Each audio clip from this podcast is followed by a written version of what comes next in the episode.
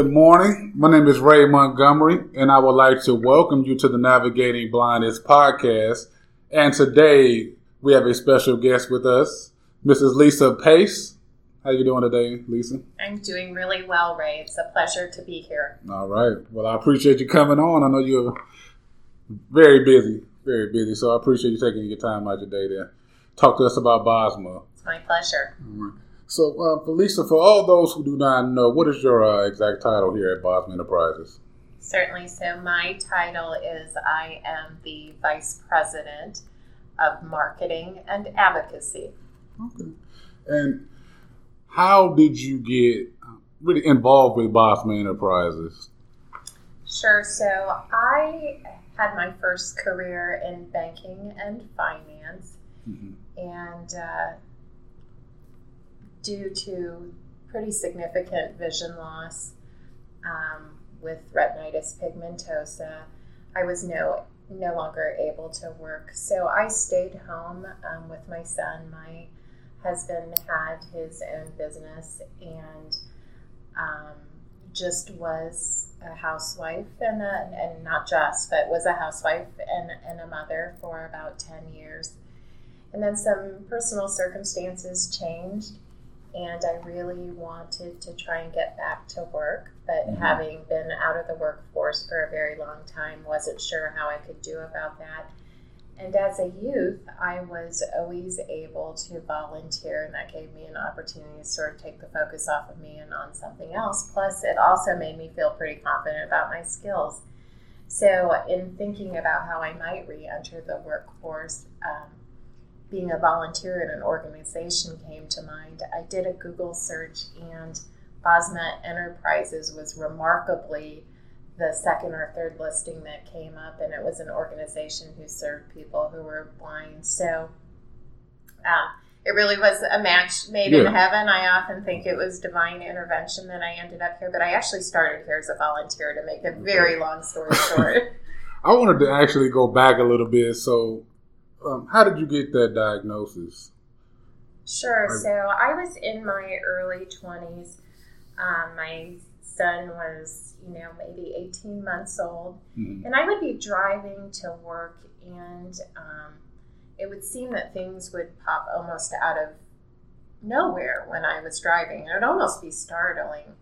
And so just thinking that I needed glasses, I went to a vision center. They tested my eyes, and um, the optometrist came back out and, and he said, Are you aware that you have retinitis pigmentosa? And I said, Well, no, but obviously I'm here because I'm having some problems with my vision. Right. And so I'll get a prescription for glasses. He's like, No, I don't think you understand.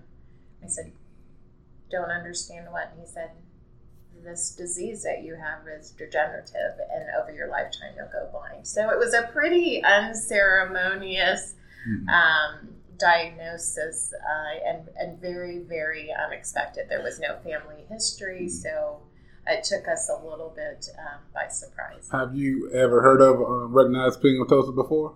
I had never heard of retinitis pigmentosa um, and in fact had never met anyone who was blind. So right. this was all really, really new territory. So you kind of were like the first person who was blind that you've ever met and had to deal, not like deal with, but how to find services and how to live with a visual impairment. I absolutely knew of no one that had um, eyesight or vision loss that was more significant than them just needing glasses. Glasses. Well, nearsighted, yeah. farsighted. Yeah, yeah. so yeah, no, it was yes. really uncharted water. Uncharted water. Well, you brought up a good point. I believe like getting regular eye exams is something that we kind of fail. We don't really look at our eyes a lot sometimes, and we get you know um, checkups for everything else, but our eyes is kind of the last thing that we actually go to the doctor about. So yeah, and I would uh, say you know so early twenties. Um, my parents always made sure that we had good access to health care and that we mm-hmm. had our routine vision exams. So there was just really no sign of it mm-hmm. until my early 20s, or yeah, my early 20s. I think um, looking at people's eyes now has become so sophisticated and they're able to maybe probably see things that they weren't mm. able to diagnose early when I was a kid because I'm old, right? No, no. but but now with the RP or retinitis pigmentosa, um, you you are able. I mean, you are able to see. I so, am. what is your vision like now? Sure. So, uh, my vision now, I can see if you would look through coffee stirrers, which are pretty narrow. Mm-hmm. Um, if you would look, try to look through a coffee stirrer, is about the vision that I have. So, I have absolutely no peripheral vision, but I do have some healthy central vision. So, I basically have pinpoints where I can see. Um, but what I can see, I see well. So I'm very, very fortunate um, for that. That's good. That's good. So after you got that diagnosis and now you are still working, correct? I am. Okay. So how long did you stay working until you knew that you couldn't uh, perform at your job at, at that time? Yeah, I would say that um, I worked maybe 10 to 12 years after my diagnosis because, again, this is a progressive disease. Yes. So not necessarily at the time that you're diagnosed do you actually know that you have experienced significant vision loss. It sort of leaves a little bit at a time. So I would right. say, you know, 10 to 12 years, it got so bad that I could absolutely no longer drive. I had been in a series of car accidents, um, the last of which was pretty significant. And so sort of hung up my keys was the first thing took public transportation for a while but in banking um, this was pre really understanding assistive technology could be so helpful I mean, not really knowing what resources were available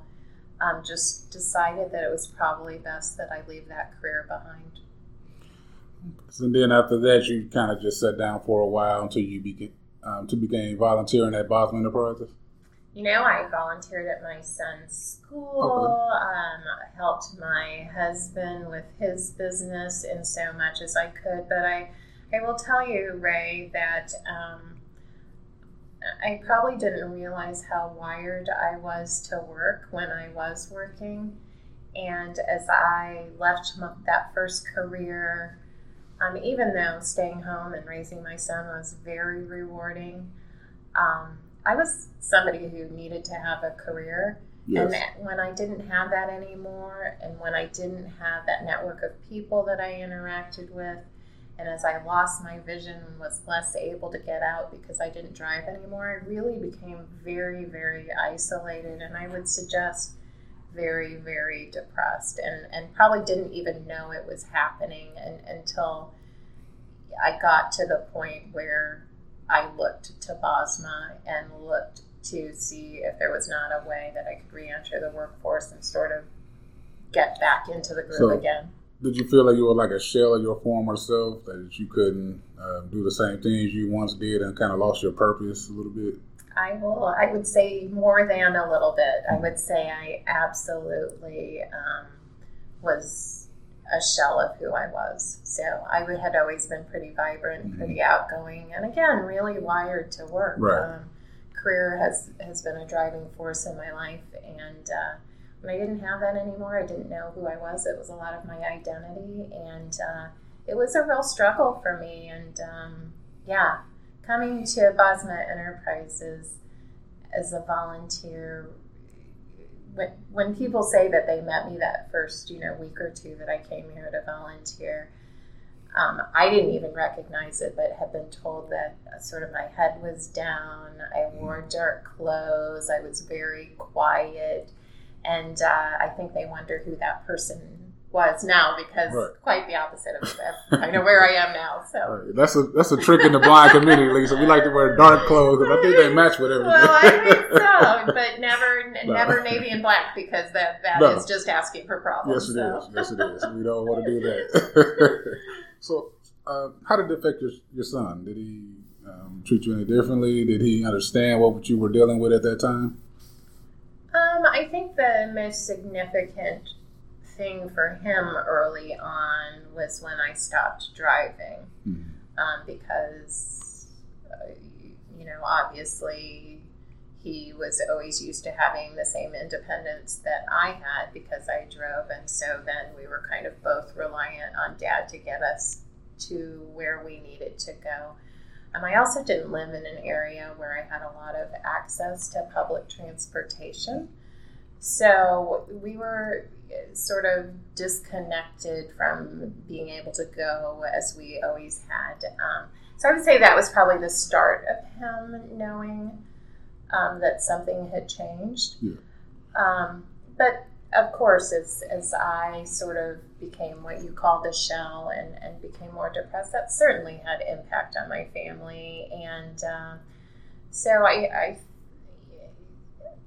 what I love about being in marketing now at Bosma Enterprises and what I feel a true responsibility for is I want to make sure that no family who's getting a, a diagnosis of blindness ever sort of has to go through that hard learning curve that my family had to because there are absolutely resources that will uh, and it sounds so contrite and it sounds so i don't know but you really can do everything you did before you just have to do it differently and and you don't know how to do it differently so unless somebody Right. teaches you so i'm so very passionate that no other family has to again sort of go through that hard learning that Yeah. we went through That that's good. That's a good um, good lesson um, to tell everybody because you don't want to do it alone, and, resources are available out there for assistance. So definitely got to know uh, where to turn. So now that you are at Bosma Enterprise and now you're a volunteer, uh, how did that change your perspective of people who are blind or visually impaired? Wow. So I remember coming on a tour, and first of all, I was just so amazed that they would even let somebody who was blind um, volunteer at an organization. And, uh, but obviously, it, and when I spoke with the person that answered the phone, I said, Well, I just want to let you know that I, I don't see very well, and, and, will, and will you have a volunteer that, you know, not even sure how I can help, but. Mhm. Uh, and they sort of laughed and said, "Well, you know, we're an organization with people who are blind. You need to come on in and, and see what we do here." And I and I did. Yeah. I came here and I went on a tour, and I was introduced to dozens of people who were blind or had vision loss. And they were just living their lives and having never been exposed to somebody who was blind before, it was just so eye opening to see that they were educated and they had meaningful jobs and they had families that they were raising and they were doing it much like somebody who was sighted and Yes. and it was it was beyond anything I could have imagined sitting in my home alone. So um, you really have to come here and see it in action to understand what just a magical place it is here at Bosma. Um, yeah. It is. It is. It's very inspiring once you come through those doors and you see people working and just living just like everyone else. So now you are vice president of the market and advocacy. I am. So what did that uh, entail?